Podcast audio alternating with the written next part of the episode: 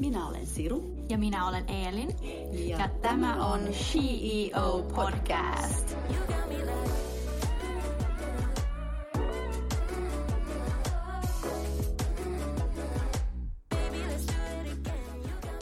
No niin, moi kaikki CEO-kuuntelijat.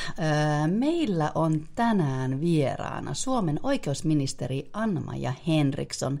Tervetuloa Anna-Maja. Kiitos oikein paljon. On kiva olla täällä teidän seurassani. Aivan loistavaa, että pääsit tulemaan kaikesta kiireestä tänne. Joo, tämä on mulle niinku tämmöinen virkistystunti. ihanaa, ihanaa kuulla. Aivan ihana. Ja haluaisitko kertoa meille ja kuuntelijoille hieman enemmän itsestäsi, että mikä on sun tarina? No mun tarina on sen verran pitkä, että en ota sitä kokonaisuudessaan, mutta olen – syntynyt Pietarsaaressa isossa perheessä. Meitä on seitsemän lasta. Minä olen nuorin ja mun äiti on tavallaan kasvattanut minut, koska mun isä oli vasta 42-vuotias, kun hän kuoli. Ja äiti jäi yksin meidän seitsemän lasten kanssa. Ja mun vanhin veli oli silloin 17 ja minä olin kuusi kuukautta. Ja sieltä mun elämä on lähtenyt liikkeelle. Ja tavallaan ä, pidin aina koulunkäynnistä ja, ja se mitä ajattelin sanoa oli se, että, että äiti aina kans rohkaisi, rohkaisi minua eteenpäin ja meitä kaikkia, että pitää, pitää saada hyvä koulutus ja, ja, ja pitää panostaa siihen, mitä, mistä tykkää ja, ja pitää. Ja, ja tuota, sitten 18-vuotiaana vähän ennen ylioppilaskirjoituksia niin päätin, että ehkä mä hakeudun juristiksi Helsingin yliopistoon. Ja lähdin sitten hakemaan niitä sisäänpääsykirjoja kirjastoon ja ylioppilaskokeiden jälkeen niin, niin rupesin sitten lukemaan pääsykokeisiin. Pääsin, pääsin Helsingin yliopistoon oikeustieteelliseen tiedekuntaan ja valmistuin sieltä 22-vuotiaana lakimieheksi. Silloin oli vielä käynyt niin, että äitinikin kuoli. Mä olin vasta 21-vuotias, kun, kun äiti kuoli. Ja, ja se oli tosi kova paikka. No, lähdin kuitenkin takaisin Pietarsaareen, sain, sain töitä pankkilakimiehenä – ja toimin Pietarsaaren seudun osuuspankin pankkilakimiehenä melkein 20 vuotta, ennen kuin pääsin sitten eduskuntaan vuonna 2007 ensimmäisellä yrittämisellä. Ja minulla on kaksi lasta ja mies ja koira ja lapset ovat nykyään aikuisia, kaksi tytärtä. Toinen asuu täällä Helsingissä, toinen, toinen Tukholmassa. Ja en ollut koskaan kuvitellut, että minusta tulisi Suomen oikeusministeri. Oi vitsi, mikä, mikä, mikä story. Ja täytyy sanoa, että nyt kun kuuntelen, niin sulla on ollut ihan mieletön äiti, vaikka en ikinä häntä päässyt tuntemaan, mutta jotenkin osaa lukea tuolta rivien välistä, että ihan mahtava äiti on ollut mm. kyllä. No kyllähän se näin on, että, että varmasti hän, hän oli, oli syntynyt vuonna 1923, hän oli sitä sitä ikäluokkaa, joka, joka oli, oli myös sodassa. Mun isäkin oli sodassa, mutta siis äiti oli, oli Lottana ja hän opiskeli sairaanhoitajaksi silloin, silloin tuota, sotien aikana. Ja, ja en tiedä, varmasti hän, hän oli kokenut niin paljon ja hänessä oli sitä, sitä miten nyt sanoisin, tahtoa aina löytää ratkaisuja, että vaikka, vaikka tilanteet olivat haastavia ja, ja oli paljon, paljon hankaluuksia kokenut, niin kuitenkin aina yritti päästä eteenpäin. Ja, ja hän on kyllä antanut mulle valtavan, valtavan paljon. Joo, mä uskon sen, että sieltähän se kaikki lähtee meidän niin kuin, lapsuudesta ja sieltä perheestä ja miten, miten meidät on niin kuin, miten meidät on niin kuin laitettu tähän elämään, millä ohjeella ja avuilla. Hänhän on ihan, ihan hänhän on oman aikansa CEO, voi niin, sanoa. Voi sanoa. Joo, niin, joo kyllä, sanoa. todellakin voi kyllä. sanoa. Että, ota, noin, niin, ää, ja seuraava kysymys onkin, että kuka sun mielestä on CEO? Tähän varmaan on aika helppo vastaus. No, kyllähän siis kyllähän se on niin, että, että mun äiti on ollut aivan omassa luokassaan. Et ehkä hän ei koskaan saanut itse sitä palautetta, mutta kyllä mä uskon, että hän kuitenkin ymmärsi, että hän oli meille lapsille tosi tärkeä. Ja, ja hän sai olla kyllä ylpeä siitä, että, että vaikka, vaikka meidän perhe oli kokenut kovia ja, ja isän, isän kuolema tietysti oli semmoinen käännekohta, joka, joka, joka, joka vaikutti erittäin paljon koko perheeseen, kaikkiin meihin, niin, niin kuitenkin hän saa olla siitä ylpeä, että jokainen sai ammatin, jokainen, jokainen lähti, lähti elämään – omaa elämää ja jokaisesta on, on, on tullut kyllä tämän meidän hyvän, hyvän maan hyvä veronmaksaja ja, ja, ja, ja, ja ei ainoastaan veronmaksaja, vaan myös, vaan myös tuota, henkilö, joka myös huolehtii muista. Mm, hyvä ihminen. Ja sinut valittiin eduskuntaan ensimmäisellä yritykselläsi, mitä sä mainitsit jo vuonna 2007. Ja sitten vuonna 2019 sinusta tuli toisen kerran Suomen oikeusministeri. Miten päädyit politiikkaan? Se on hyvä kysymys. tuota, yritän tehdä myös tästä lyhyempi versio. Se on, se on nimittäin niin, että en, en koskaan lähtenyt siihen nuorisopolitiikkaan mukaan, vaan silloin kun olin, olin tuota, nuorena juristina palannut takaisin Pietarsaareen, niin lähdin nuorkauppakamaritoimintaan mukaan ja olin nuorkauppakamarissa myös hallituksessa ja sitten hallituksen puheenjohtajana. Ja siinä tehtävässä niin me tehtiin paljon hauskoja asioita. Me yritettiin saada se oma elinkeinoelämä tunnetuksi myös maailmalla. Me käytiin maailman näyttelyissä ja, me, ja se oli tosi hauskaa. Ja silloin mä ajattelin, ajattelin että, että kyllähän tässä voisi tehdä vähän enemmänkin. Ja oikeastaan se uteliaisuus siitä, että ketkä tässä mun omassa kaupungissa ovat ne, jotka päättävät asioista ja miksi päätetään tietyllä tavalla. Ja toisaalta myös se silloin oli, oli myös sairaanhoito oli, ja, ja meidän Pietarsaaren sairaalan kohtalo oli, oli semmoinen kysymys, josta, josta keskusteltiin, niin itse ajattelin niin, että kyllähän meillä pitää olla sairaala. Ja kyllähän meidänkin lapset pitää päästä sairaalaan, jos sairastuvat ja vanhemmat ja niin, vanhe, vanhukset ja niin edelleen. Että eihän tässä voi nyt toimia niin, että tätä sairaalaa ruveta ajamaan alas. Ja silloin siis mu, minuun oli, oli oltu yhteydessä jo aikaisemmin, mutta lähdin siis kuntapolitiikkaan silloin 96 kuntavaaleissa ensimmäistä kertaa. Ja siitä se lähti liikkeelle. Muistan edelleen, että silloin kun mut valittiin ensimmäistä kertaa sinne kaupunginvaltuustoon Pietarsaaressa, mä tulin valituksi myös ensimmäisellä kerralla. Mulla oli tavallaan vain yksi viesti, että pienten lasten äiti ja, ja haluan kehittää kaupunkia. Ja silloin niin yksi mun tuttava sanoi minulle, että no kohta sä seisot siellä salissa ja puhut noille 43 mulle kaupunginvaltuutetulle ja mä ajattelin, että no hän en tykkää niin valtavasti tästä nyt puheitten pitämisestä, että miten hän tässä nyt käy. Mutta siis kyllähän siihen vaan myös tottui. Ja sitten mu- kesti muutama vuosi, niin minusta tuli kaupunginhallituksen puheenjohtaja ja, ja silloin tietysti rupesin myös näkemään, että vau, että tämähän on tosi antoisaa, että pystyn olla vaikuttamassa asioihin, tässä saa tehtyä yhteistyötä muiden kanssa, saa niin kuin erittäin paljon kontakteja, mutta saa myös paljon ymmärrystä siitä, miten asiat toimii, miten ne ei toimi, mitä pitäisi tehdä, että ne saataisiin toimimaan. Niin kyllähän siis se ajatus siitä, että, että ehkä joskus eduskuntaan, niin siis pikkuhiljaa rupesi tulemaan. Mutta samalla mulla oli se ajatus, että mä en lähde mihinkään ennen kuin lapset ovat isompia.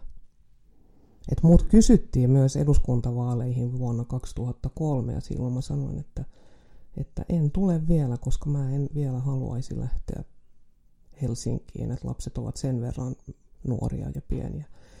Tietysti se oli niin kuin, mm. silloin, koska mulla on nyt aina ollut myös se, että silloin kun mä teen jotain, niin mä teen sen koko sydämellä. Et mä en halunnut lähteä ehdokkaaksi vaan sen takia, että että katsotaan nyt miten käy. Mm. et jo, et jos, jos lähtisin, niin lähtisin täysillä. Ja se on justiinsa tämä koko sydämellä ja tämä passion mm, siihen, mm. mitä tekee, joka selkeästi tuli sulla ilmi, kun mm. mietit, että no onko susta nyt sinne puhumaan niille Joo. kaikille ihmisille. Mutta kun sä puhut jostain sellaisesta asiasta, mikä on sulle tärkeä, niin sehän tulee itsestään. Kyllä. No mitä sitten sun tuosta ihan niin kuin normaalista sitten työpäivästä nyt sitten näin Suomen oikeusministerinä, niin miltä sellainen niin kuin näyttää? Minkälainen se on? Joo, tähän saa, saisi varmasti sata eri vastausta, jos otettaisiin se mun kalenteri esiin ja katsottaisiin, mutta kyllähän siinä on tiettyjä asioita, jotka joka viikko ovat, ovat sellaisia, että ne toistuu viikosta toiseen. Ensinnäkin niin voi sanoa nyt, että tällä kaudella, kun olen myös puolueen puheenjohtaja, niin se tietää sitä, että mulla on vielä sen oikeusministerin tehtävän lisäksi, niin on myös koko tämä hallituksen yhdessä päättämisen niin kuin korkein elin, eli se niin kutsuttu viisikko, missä me olemme pääministerin ja, ja näiden kolmen muun puolen puheenjohtajan kanssa. Et me tehdään siis töitä sekä omissa ministeriöissämme, tietysti pääministerillä ei ole omaa ministeriötä, mutta tuota, hän johtaa koko hallitusta, mutta oikeusministerinä niin se normaali päivä saattaa olla sellainen, että alkaa siinä kahdeksan, puoli yhdeksän maissa viimeistään yleensä jollakin aamukokouksella. Sitten riippuen päivästä, niin saattaa olla, että on liuta asioita, mitä virkamiesten pitää käydä mun kanssa lävitse. Silloin ne etukäteen pyytää mun sihteeriltä aikaa. Mulla saattaa olla ehkä kolme neljä eri aihepiiriä, josta virkamiehet tulevat kertomaan, että nyt ollaan päästy näin ja näin pitkälle tämän asian kanssa. Esimerkiksi nyt tämä seksuaalirikoslainsäädännön uudistaminen, valtavan iso hanke, vaatinut valtavan paljon. Me ollaan nyt sen kanssa loppusuoralla. Toivon, että mä saan sen eduskuntaan nyt tässä helmikuussa. Ja, ja näitä siis briefejä ja palavereita, jossa pyydetään – pyydetään, oikeastaan se, sekä pyydetään ratkaisuja siihen, että miten tästä eteenpäin, mutta myös virkamiehet kertovat, että mitä on tapahtunut, mitkä ne vaihtoehdot ovat. Niin ne vie tietyn ajan tietysti. Mutta sitten se, se, se tuota, ministerinä oleminen on myös sitä, että meillä on hallituksen neuvotteluja. Meillä on nyt korona-aikana ollut valtavasti näitä hallituksen neuvotteluja. Voi tarkoittaa, että meillä saattaa kokonainen päivä mennä hallituksen neuvotteluun. Tässä ihan äskettäin meillä oli seitsemän tunnin kokous. Sanoin, että se oli parempi kuin se edellinen, koska se kesti kahdeksan tuntia. et, et, ja, ja sitten tietysti on, on, on, on helmikuussa taas, niin eduskunta on koolla, ja, ja silloin se tarkoittaa myös sitä, että jos olet antanut esityksen eduskunnalle, joka on hyväksytty, valtioneuvosto yleensä istuu torstaisin kello 13 joka torstai, ja jos, jos tuota, joku lakiesitys, joka on mun, on hyväksytty siellä, niin se menee eduskuntaan. Se tarkoittaa sitä, että yleensä seuraavalla viikolla sitä esitetään siellä eduskunnalle suuressa salissa. Silloin mä oon siellä esittelemässä sitä ja keskustelemassa kansanedustajien kanssa, väittelemässä joskus, riippuu asiasta. Eli se työpäivä on siis sellainen, että siihen mahtuu paljon tapaamisia – mutta sitten myös tätä debattia eduskunnassa, sitten siinä on yhteistyötä muiden puoluepuheenjohtajien kanssa, varsinkin nyt näistä korona-asioista. Sitten kun siihen lisätään vielä kaikki nämä toimittajat, jotka haluaa, haluaa haastatteluja siitä ja, tä, siitä ja tästä, ja, ja, ja myös joskus sellaisista asioista, jotka ovat, ovat eivät niin kuin päivän ajankohtaisimmat, niin, niin kyllä siinä on haastetta. Sitten on vielä kaikki kansalaiset. Jotkuthan uskoo, että ministeri ei tee, no en tiedä mitä ne uskoo, mutta jotkut uskoo ehkä, että ministerillä on valtavasti aikaa.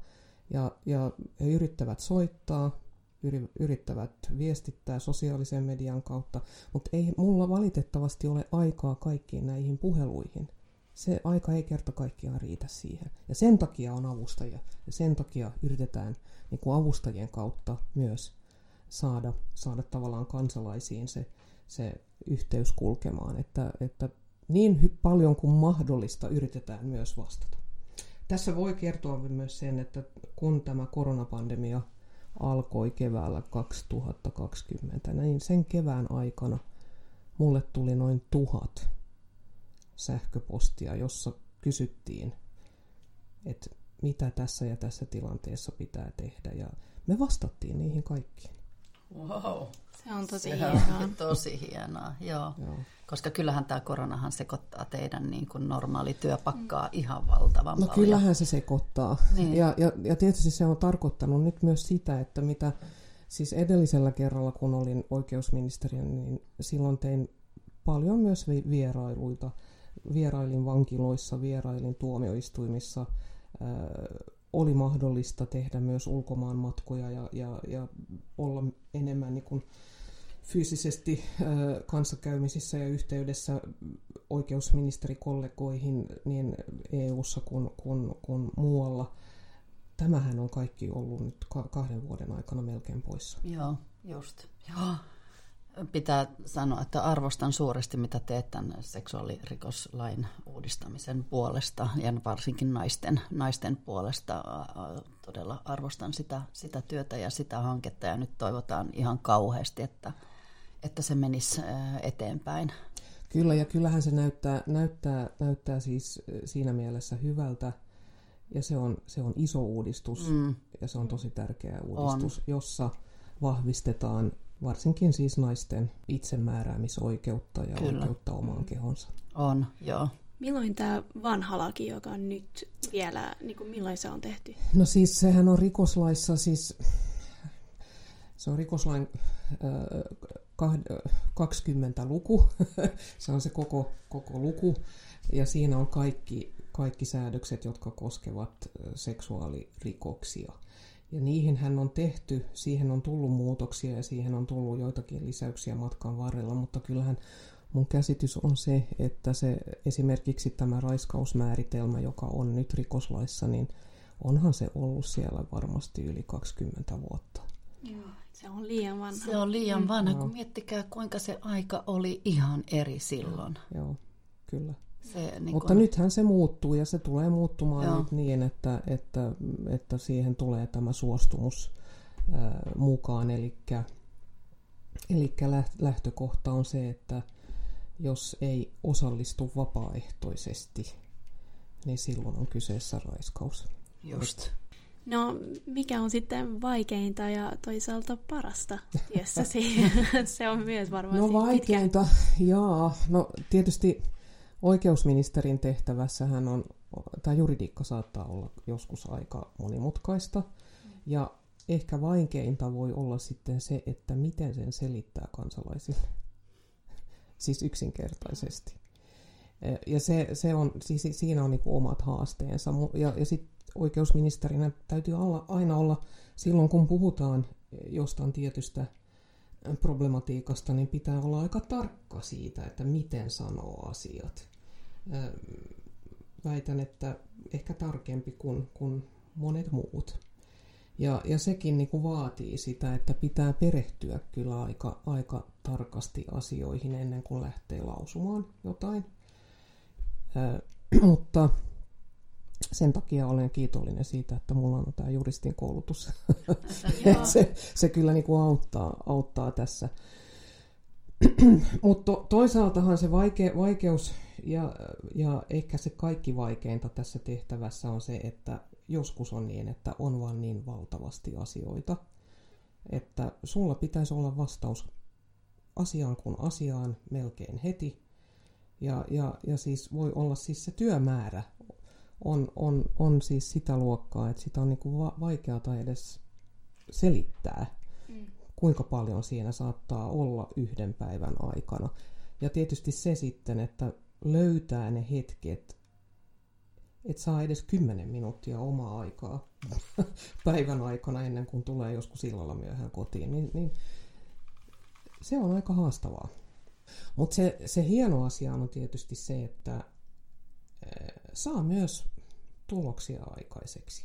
Minä olen lähtenyt politiikkaan tekemään tulosta myös. Mä haluan, totta kai se on niin kuin se tärkein asia, että saadaan, saadaan asiat parempaan suuntaan ja voidaan tehdä yhteiskunnasta parempi meille kaikille. Mm, kyllä. Kyllähän se on palkitsevaa, kun mm. tietää, että vau, wow, että nyt, nyt, nyt tämä on tehty. Joo. Ja tämä kaikki työ, mikä tämän eteen on tehty, niin, mm. niin se, se on ollut sen väärti.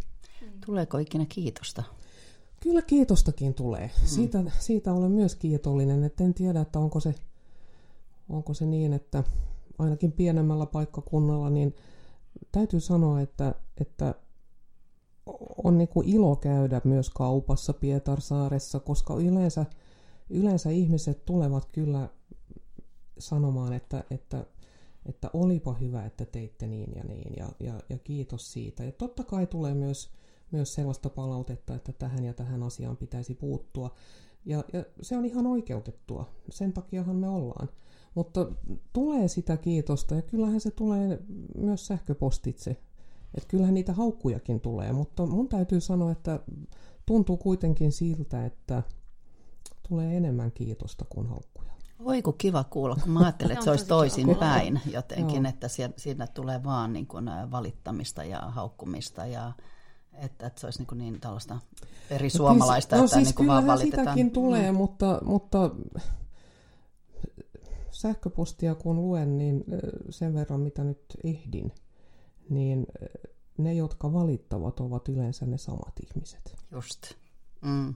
Näin se on itse asiassa mm. ihan kaikessa, ihan mm. tässä omassakin työssä. Että, mm. joo, ja, kova ää, ja yleensä joo, kova äänisimmät. Joo. Mm. Joo. No, mutta hienoa, että tulee kiitosta, koska sitä kyllä tarvitaan. Joo, ja kyllähän mm. se antaa niinku voimia myös. Että kyllähän me kaikkihan ollaan ihmisiä. Että kyllä siis se, että, että joku kiittää jostain, niin kyllähän se tuntuu hienolta. Ja kun keskustelemme kritiikistä, miten vastaat tähän ja mitkä ovat parhaat vinkkisi kohdella sen?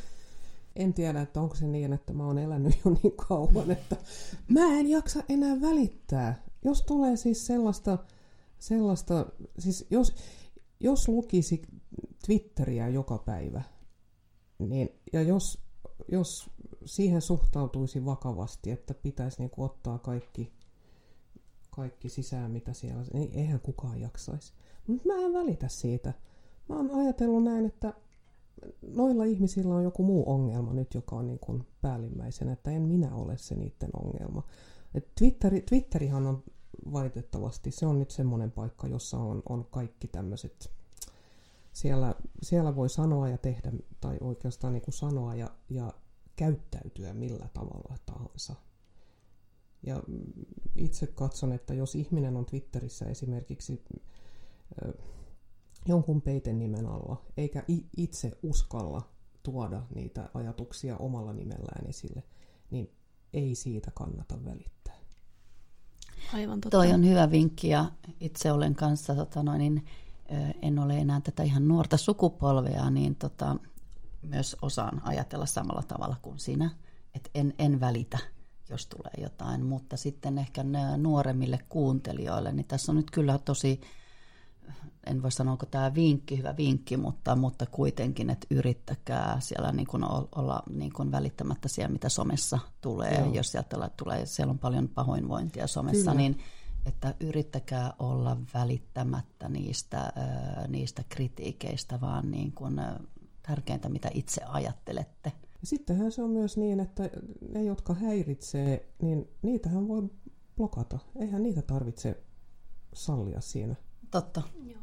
Sekin mm. on niin kuin hyvä pitää mielessä. On. Ei kenelläkään niin. ole niin kuin oikeutta pilata sun päivää. Ei, ei missään nimessä. Ei. Se on hyvin sanottu. Joo, kyllä. No mitäs vuonna 2019 niin Suomi sai myös yksin oman naisten johtaman hallituksen. Niin miltä tuntuu, kun ei vain suomalaiset, vaan koko maailma seuraa työtänne? No se on aika upea asia mun mielestä, että kun mietitään Suomea ja Suomen brändiä ulkomailla, niin, niin varmasti on niin, että me itse luullaan, että ihmiset maailmalla tietää Suomesta enemmän. Siis jos ollaan oikein rehellisiä, niin monelle saattaa olla, olla epäselvää se, että missä, missä nyt Suomi on. Ja, ja, ja varmasti jos ottaa jonkun espanjalaisen niin kyllä, tai, tai jonkun kreikkalaisen, niin kyllähän ne varmasti tietää, että Suomi on jossain siellä pohjoisessa. Mm. Ja ne tietää, että se on siellä, siellä nyt nämä Suomi, Ruotsi, Norja, mutta mut harva, joka ei ole käynyt täällä, niin tietää nyt ehkä paljon sitä enempää. Ehkä ne, jotka seuraa formuloita, tietää Kimi Räikkösen ja, niin. ja, ja näin. Mutta joka tapauksessa niin, niin mielestäni se on ollut tosi liikuttavaa melkein nähdä, että se, että on ollut nyt viisi naista meillä johdossa, että se on avannut myös maailman silmät. Ja kyllä se on, mielestäni se on hieno asia siitä näkökulmasta, että se on myös nostanut esille sen, että naiset pystyy tekemään asioita ja myös tällä, tällä tasolla. Ehdottomasti. Loistavaa. Näetkö eroja siitä, miten kohdallaan hallitustasi verrattuna täysin miespuoliseen hallitukseen? Siis, jo siis, no, viisikossahan meitä on vain naisia, sitten hallituksessahan on kyllä miesministereitä myös. Että on, niin, niin, totta, mutta puolue, puolueiden puheenjohtajana nyt hallituksessa niin kaikki on naisia. No onhan siinä ero, eroa siihen, että on, jos olisi viisi miestä. Edellisen hallituksen aikana, kun oli Sipilän hallitus, niin oli kolme miestä. Mm. Mm. Ja en tiedä, miten kollegat sen kokevat minulle ei ole tullut sellaista kritiikkiä, että mä olisin saanut kritiikkiä sen takia, että olen nainen. Mutta tietysti mä tiedän, että kyllähän se joitakin ärsyttää, että siellä on ne viisi naista. Toisaalta mun mielestä on ollut myös hienoa nähdä, että kyllä mullekin on, on aika moni mies tullut, tullut siellä kentällä vastaan ja sanon, että kyllähän ne tykkää, että toi on aika upeeta, että meillä on nyt viisi naista tuolla. Mm. Et varsinkin varsinkin tämän, tämän korona-ajan alussa niin, niin, niin tuli kyllä paljon sellaista palautetta, että ihmiset pitivät siitä, että oli niin kuin selvät sävelet, miten tässä hankalassa tilanteessa toimitaan. Ja, ja, ja he, monet pitivät siitä tavasta, millä me silloin viestittiin. Sitten voi olla sitten tietysti jälkikäteen voi sanoa, että ehkä nyt kaikki ei mennyt ihan, ihan niin kuin Strömsössä, mutta parastahan me yritimme. Mm. Kyllä, ja voisi kuvitella, että teidän tota, noin, niin tämä nais, niin kuin, ministeriö ja että se jotenkin ajaisi eteenpäin myös naisten niin kuin, tasa-arvoa. Että, Joo. Ja se on mielestäni myös sen takia tämä on niin kuin kansainvälisesti tärkeä asia, koska se mitä maailmalla tapahtuu, niin sehän ei ole niin, että kaikkialla kunnioitettaisiin tätä periaatteetta naisten ja miesten tasa-arvosta, vaan meillä on, mm. meillä on edelleen monta sellaista maata maailmassa, jotka, jossa katsotaan, että, että naiset eivät ansaitse käydä koulua ja, ja, ja tytöt eivät saa itse päättää, kenen kanssa menevät naimisiin ja, ja niin edelleen. Ja, ja se, että meillä on maa, jossa, jossa näytetään, että kyllä, mm tytöt ja naiset myös pystyvät, niin se on mielestäni erittäin tärkeä signaali. Ja olet myös ollut eh, ruotsalaisen kansanpuoleen, eli RKPn puheenjohtaja vuodesta 2016. Mitä RKP puoleena merkitsee sinulle? No kyllä RKP merkitsee minulle tänä päivänä tosi paljon. Et mähän olen itse nyt RKPn ensimmäinen naispuolinen puheenjohtaja. Kesti 110 vuotta ennen kuin... Loistavaa aplodit. joo, joo mutta tuota, se, on, se on puolue, jossa, jossa meillä on todella hyvä henki. mehän halutaan, että, että välitetään ihmisistä, että tuetaan sitä omaa yrittämistä, uskotaan ihmiseen me, me olemme liberaalipuolue, joka tietysti myös vaalii maamme kaksikielisyyttä. Me katsomme, että jokaisella meistä on, on oikeus sairaanhoitopalveluihin omalla äidinkielellään, on oikeus käydä koulua suomeksi ja ruotsiksi. Ja, ja, ja, ja se, että Suomi on kaksikielinen maa, niin se on erittäin tärkeä asia. Se on, se on asia, joka, joka myös vaikuttaa siihen, että, että Suomi on niin osa Pohjolaa. Sillä on ollut suuri merkitys myös siihen, että, että meillä kontaktit muihin Pohjoismaihin ovat, ovat aina olleet todella läheiset. Ja Suomi ja Ruotsihan oli aikoinaan yli 600 vuotta, niin me oltiin yksi ja sama maa. Mm. Ja se pitää niin kuin pitää mielessään. Mutta RKP tänään niin on, on tietysti kehittynyt paljon ja olen kiitollinen siitä, että olen ollut saanut olla mukana nyt te- tekemässä tätä kehittämistyötä. Ja RKP on edustettuna nyt aika monellakin paikkakunnalla Suomessa. Me olemme, me olemme myös saaneet, saaneet ehdokkaita näissä juuri käydyissä aluevaaleissa sekä Lahdessa, Porissa, Utsjoella, Jyväskylässä meillä on ollut ehdokkaita ja niin edelleen. Meillä on oikeastaan melkein suuremmassa osassa Suomea tänä päivänä niin ihmisiä, jotka ovat aktiivi, aktiivisia ja, ja se on hieno asia. Todella hieno asia. Mikä on sitten mielessäsi paras kokemus eri uravalintojesi seurauksena? Paras kokemus? Oi, oi, oi. se, on, se on hankala kysymys, koska niitä hyviä hetkiä on ollut monta. Kyllä se oli iso hetki, kun minusta tuli kansanedustaja.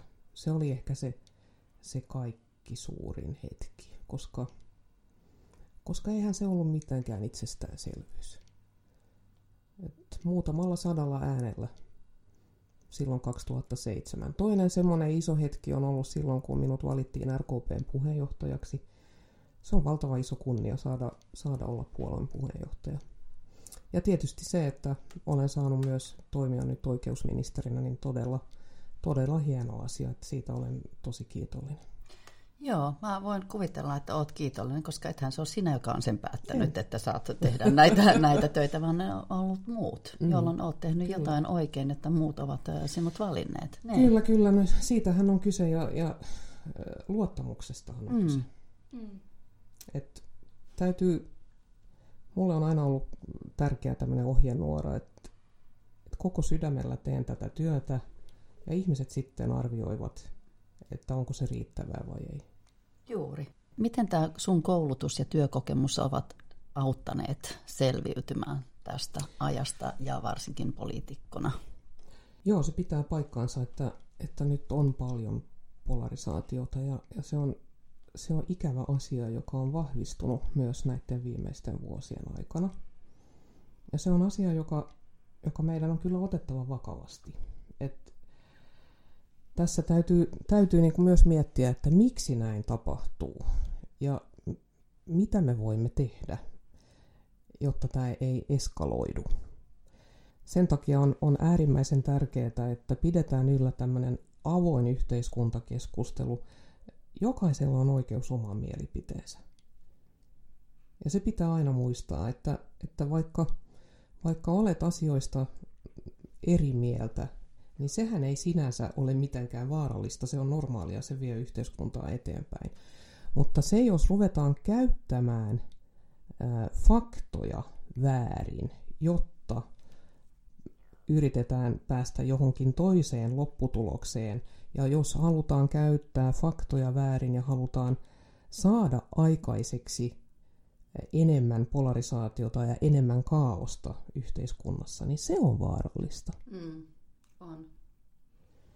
Ja tässä niin kuin täytyy, meidän on jokaisen kansanedustajan myös käy, ja ministerin tietysti kantaa oma vastuumme, mutta sen takia on äärettömän tärkeää, että meillä on, meillä on media, joka, joka toimii ja joka puolueettomasti kertoo asioista niin kuin ne on.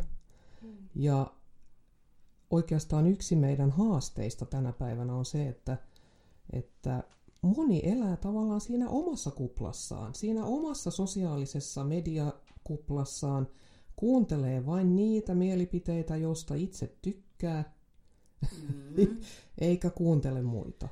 Ja sitten se, se mitä, mitä ihmiset eivät varmasti niin syvästi ajattele, mutta, mutta mitä haluan kuitenkin todeta ääneen on myös se, että maailma on semmoinen paikka tänä päivänä, että kyllähän on myös niitä maailman johtajia, jotka haluavat, että syntyy, ää, syntyy tämmöistä vastakkainasettelua ja kaaosta Euroopassa, mm-hmm. ja jotka olevat siinä ehkä jollakin tavalla myös aktiivisia, ja joilla on, on tavallaan tavoitteena se, että mitä heikompi ja ristiriitaisempi Eurooppa on, niin sitä parempi heille. Niin, koska siinä on sitten, heillä on oma agenda mm, sitten mm. taas siinä. Ja, mm. ja, ja se on tietysti niin, että, että se yksittäinen ihminen, joka nyt sitten lähtee t- tähän omaan, omaan ö, kuplaansa ja, ja uskoo näihin salaliittoteorioihin, niin hän ei ehkä välttämättä mieti sitä, että ehkä hän on juuri näiden suurten pelaajien nappula tässä. Kyllä. Joo, se on se, se pelottavuus. Mm. Joo. Totta. Siinä on paljon työnsarkaa. Niin on. On, ja se pitää tapahtua Joo, aika nopeasti. Kyllä. Mm. Joo. Mutta, mutta miten sä luulet, että selviämme pandemiasta? No kyllä mä luulen, että me selviämme. et, et, hyvä asia on se, että kukaan ei kertonut meille silloin kaksi vuotta sitten, että tämä tulee nyt sitten kestämään ainakin kaksi vuotta. Mä uskon, että sekä, sekä hallitus että kansalaiset niin olisivat masentuneet aivan hirveästi silloin, mutta ei, kyllähän tietysti tämä on koettelu meidät kaikkia ja me olemme kaikki väsyneitä. Myös hallituksen ministerit ovat väsyneitä tähän tilanteeseen, mutta meidän täytyy vaan ajatella nyt niin, että kun tämä omikron-virus, mikä nyt vallitsee, se on se on nyt sellainen, että se tarttuu hyvin helposti. Ja sen takia, jos ei halua sairastua vakavasti, niin on parasta ottaa se rokote. Ja kun me kaikki teemme nyt kaikkemme, jotta me saadaan se rokotekattavuus nousemaan, ja otamme sen ensimmäisen rokotteen, ellei sitä ole vielä otettu, otamme sen toisen ja otamme myös sen kolmannen, niin se on myös se tie ulos tästä pandemiasta. Ja, ja uskon kyllä, että keväästä tulee parempi, kesästä voi tulla ihan hyvä, kenelläkään ei ole vielä vastauksia kaikkeen, mutta samalla niin, niin meidän pitäisi myös Suomena, Suomen, Suomi niin kuin maana ja EU yhdessä, niin meidän pitäisi olla myös mukana siinä työssä, että me saadaan esimerkiksi Afrikan maat myös, myös mukaan tähän ja että, että rokotekattavuus nousisi koko maailmassa, koska niin kauan kun on suuri osa maailman väestöstä rokottamattomia, niin kauan tulee näitä muunnoksia.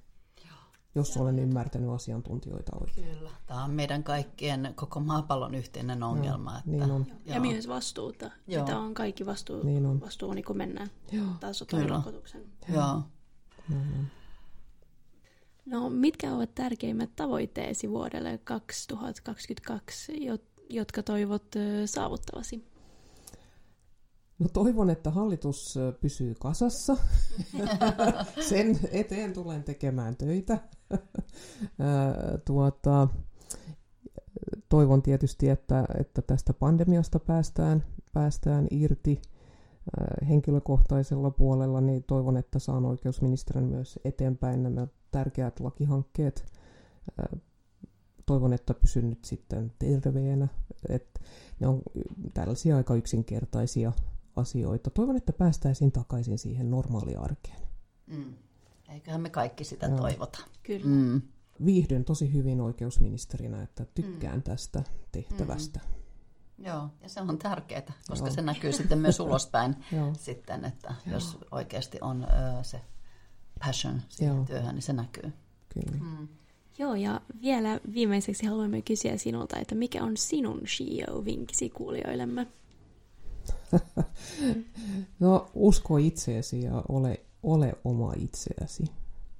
Mm. Se on hyvä ja tärkeä mm. vinkki. Se oli lyhyt ja ytimäkäs vastaus, mutta se on, se on just mitä tässä ollaan mm. nyt puhuttu, niin to, toistuu ja ihan loistava.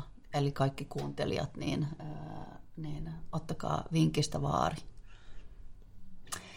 Ja nyt me halutaan kiittää, päästää sinut tärkeisiin töihin, itse asiassa vaalitöihin. Tässä on, on menossa juuri sulla vaali, vaali tota, kampanjointi niin, ja vaalityöt, niin halutaan kiittää tosi paljon, että kerkesit tulemaan tänne kiireessä aikataulussasi. Arvostetaan suuresti sitä, Kyllä. että annoit aikaa meille.